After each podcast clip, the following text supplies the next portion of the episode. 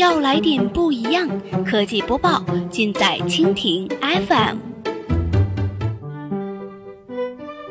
欢迎收听苹果播报，本节目由蜻蜓 FM 独家制作播出。收听更多内容，敬请收藏订阅本节目，或持续关注蜻蜓 FM 科技频道。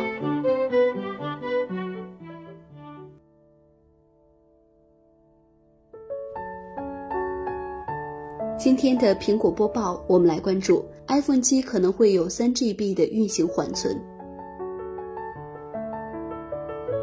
北京时间八月四号上午消息，iPhone 的运行缓存一直是网友非常关心的参数。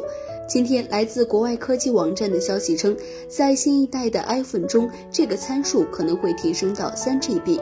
这则消息的源头是台湾的相关产业链。消息当中提到，3GB 的运行缓存只会出现在5.5英寸的大屏幕 iPhone 上。实际上，这类消息已经不是第一次传出。早在今年年初的时候，就有消息提到，新一代的 iPhone 或许叫 iPhone 七，将会有三种型号：一是4.7英寸的 iPhone 七，5.5英寸的 iPhone 七 Plus 和双镜头的 iPhone 七 Pro。目前的 iPhone 6s 以及 SE 都采用的是 2GB 的运行缓存设计，下一代提升一些是意料之中的事情。